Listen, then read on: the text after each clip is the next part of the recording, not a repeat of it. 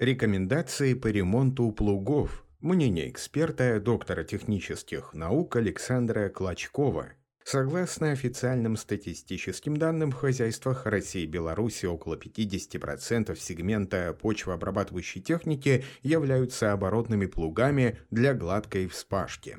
В период подготовки к весенним полевым работам необходимо проверить техническое состояние плугов и устранить накопившиеся недостатки – в умелых руках плуг может работать долгое время, обеспечивая качественную обработку почвы и создавая условия для нормального развития растений. Общие рекомендации – Ремонт и практика отремонтированных плугов, предварительная установка на заданные условия работы, а также замена отдельных деталей узлов в процессе эксплуатации, например, замена лемехов, требуют полной или частичной проверки технического состояния орудия.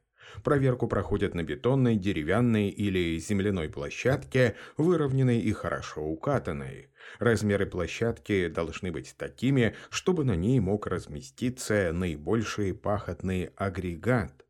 Плуг устанавливают с помощью опорных колес и регулировочных механизмов таким образом, чтобы его рама была параллельна поверхности площадки.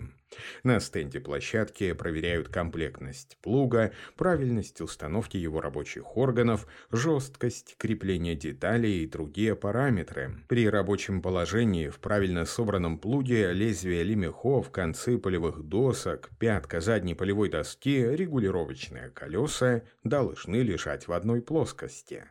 Отклонения от параллельности полевых обрезов отвалов или мехов допускаются только в сторону борозды, но не более 10 мм. Носки и пятки корпусов должны лежать на одной прямой с отклонением не более плюс-минус 5 мм. Просвет между пяткой или меха или задним обрезом полевой доски и плоскостью контрольной плиты допускается до 10 мм. Расположение носка или меха выше пятки или полевой доски не допускаются. Отвал или мех должны плотно прилегать один к другому, а лемех выступать над поверхностью отвала вместе стыка не более чем 1 мм. Не допускается выступание поверхности и полевой кромки отвала над поверхностью и кромкой или меха. Винтовые механизмы плуга должны свободно проворачиваться, если к штурвалу приложено усилие не более 150-200 ньютонов. Требования к состоянию оборотных плугов аналогичны. Рама и механизм навески. Рама плуга в собранном виде не должна иметь прогибов и перекосов более 3 мм, а скрученности трещины распорок, гряделей балок жесткости должны быть полностью устранены. При этом полосы рамы должны быть параллельными с отклонениями, не превышающими плюс-минус 5 мм. Загнутые концы гряделей должны соответствовать шаблону, снятому с нового плуга. Прогиб балки жесткости до установки на раму не должен превышать 5 мм для трехкорпусного плуга и 10 мм для пятикорпусного с установкой выпуклой части вверх. Раму плуга проверяют до и после ремонта на контрольной плите с помощью линеек, угольников, отвеса и шнура. Просвет между рамой и плоскостью плиты в местах крепления корпусов допускается до 5 мм, а в остальных не более 10 мм. Прогиб деталей рамы не свыше 3 мм. Деформированные брусья рамы обычно правят в холодную или с местным нагревом, применяя приспособления винтового типа прессы или домкраты.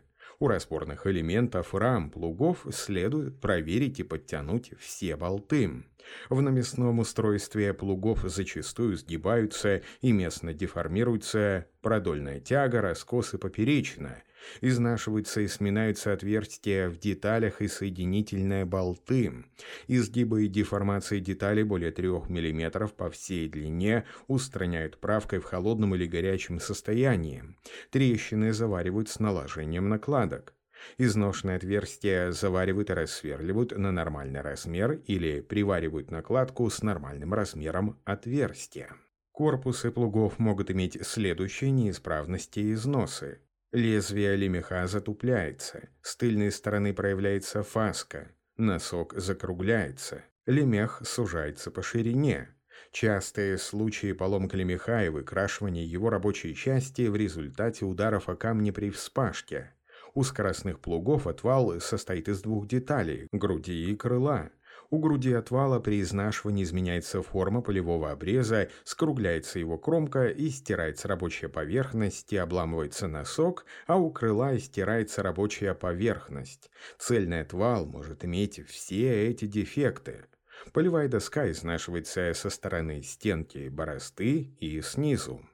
В собранном виде необходимо проверять на контрольной плите правильность крепления корпусов – Предельный зазор между лемехом и отвалом должен быть не более 2 мм, а разница в длине лемеха над отвалом со стороны борозды не более 10 мм. Зазоры между лемехом и стойкой, а также между отвалом и стойкой не должны превышать 3 мм. Полевая доска должна плотно прилегать к стойке. Головки болтов, крепящих лемех, отвал, полевую доску со стойкой и полевую доску должны быть заподлицо с поверхностью и не утопать более чем на 1 мм. Полевой обрез отвала или меха должны лежать в одной вертикальной плоскости с допустимым отклонением в сторону борозды не более 10 мм.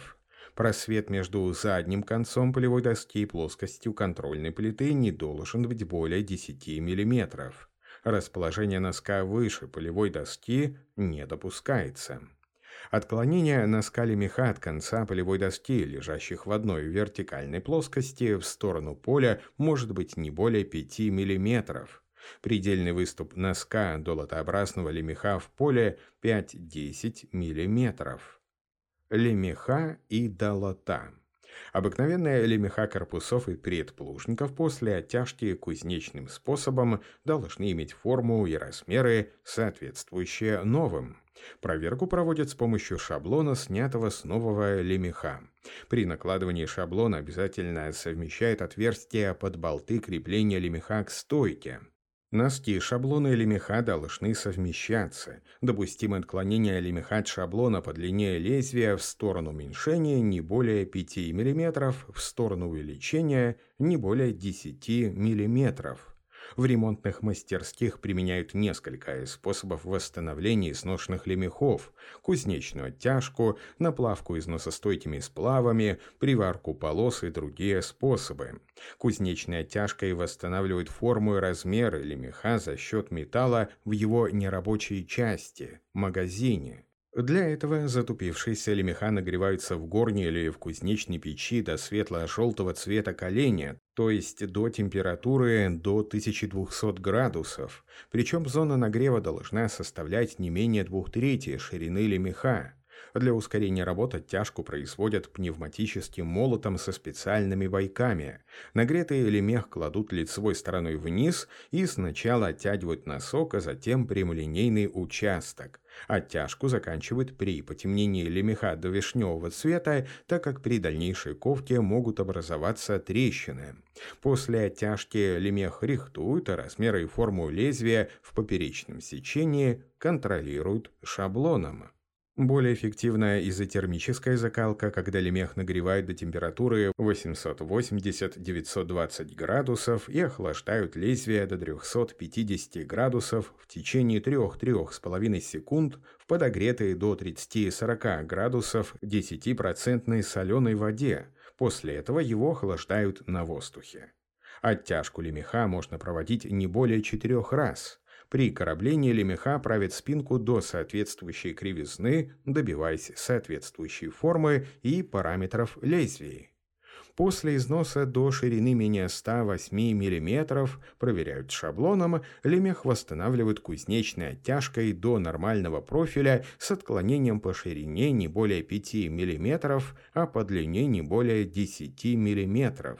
Для повышения износоустойчивости лезвие лемеха делают самозатачивающимся, направляя его тыльную сторону твердым сплавом. При износе до ширины менее 92 мм лемех восстанавливают приваркой полосы, делая его также самозатачивающимся. Для восстановления изношенной режущей кромки лемеха и для повышения ее износостойкости применяют наплавку специальными сплавами В9 или Сармайт номер 1. Подобным образом можно восстанавливать долота, но на многих оборотных плугах применяют поворотные долота, которые после износа можно переустанавливать до четырех раз.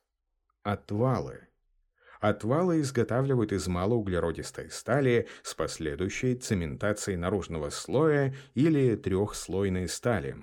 В последнем случае материалом верхнего и нижнего слоев должна быть среднеуглеродистая сталь, позволяющая при закалке получать высокую твердость, а материалом среднего слоя – малоуглеродистая нехрупкая сталь. Форма рабочей поверхности изношенного отвала при проверке шаблоном не должна отклоняться от новой более чем на 6 мм. При обломе носка груди отвала восстановление проводит приваркой отломанной части.